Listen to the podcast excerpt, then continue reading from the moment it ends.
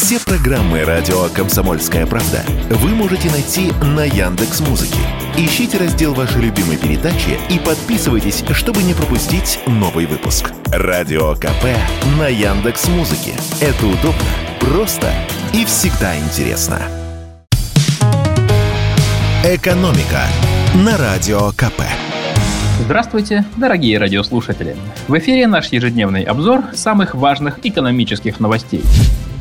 Если вам нужны или в будущем понадобятся доллары или евро, то у меня для вас отличная новость. И довольно неожиданная. Центробанк внезапно решил снять одно из тех валютных ограничений, которые вводил прошлой весной. И теперь банкам можно продавать любую валюту вне зависимости от того, когда она поступила в кассы. Напомню, в начале марта прошлого года Центробанк запретил продавать доллары и евро населению. Наличная валюта тогда была в дефиците. К тому же нужно было резко сбить подскочивший курс доллара. Ну, правильнее будет сказать, поднять упавший рубль. С 9 апреля прошлого года Центробанк немного ослабил ограничения. С того дня банки могли продавать людям валюту, но только ту, которая поступала к ним на счета после 9 апреля 2022 года. Старые запасы трогать было нельзя. Поначалу долларов и евро в обменниках было немного, но потом проблема перестала быть такой острой. Валюта в обменниках снова появилась, по крайней мере, в отделениях крупных банков больших городов. И вот сейчас Центробанк разрешил банкам продавать валюту в любых количествах, вне зависимости от того, когда она поступила на их счета.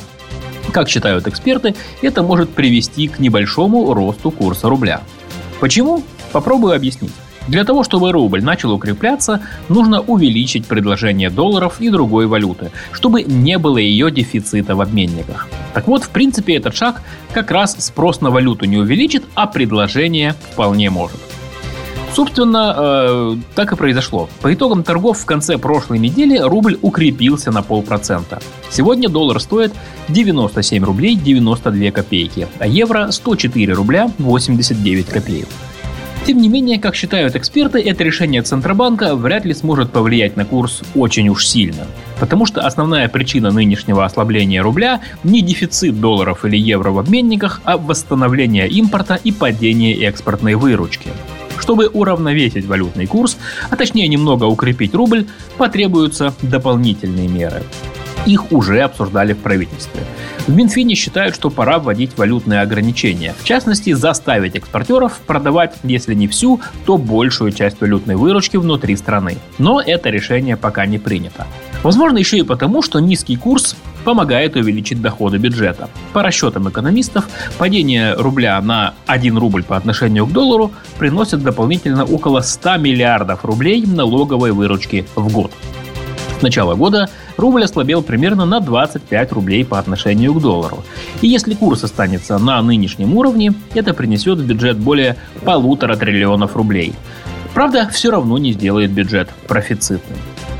При этом обратная сторона слишком дорогого доллара – это разгон инфляции. И вот этого не хочет никто, поэтому Центробанк и Минфин, скорее всего, продолжат борьбу за вменяемый курс рубля. Как именно, думаю, скоро увидим.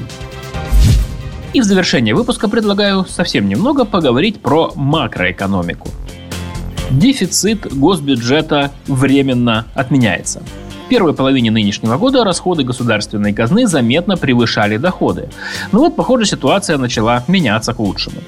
Как сообщил премьер-министр Михаил Мишустин, по итогам августа федеральный бюджет был исполнен с профицитом, то есть с превышением доходов над расходами. И этот профицит составил около 230 миллиардов рублей.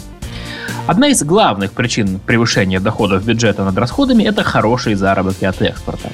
По итогам последнего месяца лета доходы от продажи не нефти и не газа, а всех остальных товаров превысили 1 триллион 820 миллиардов рублей.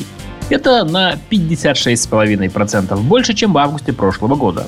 Нефтегазовые поступления тоже восстановились благодаря высоким ценам на нефть. Правда, по итогам года вряд ли удастся избежать дефицита госбюджета. По словам Мишустина, этот дефицит составит около 2% ВВП, что не так уж и плохо. Примерно такая цифра и была заложена в более ранние прогнозы. Благодаря каким отраслям растет экономика? Как рассказал премьер-министр, основной вклад внесло промышленное производство. В июне оно подскочило примерно на 6%, в июле почти на 5%. Рост обрабатывающей промышленности за 7 месяцев составил более 6%.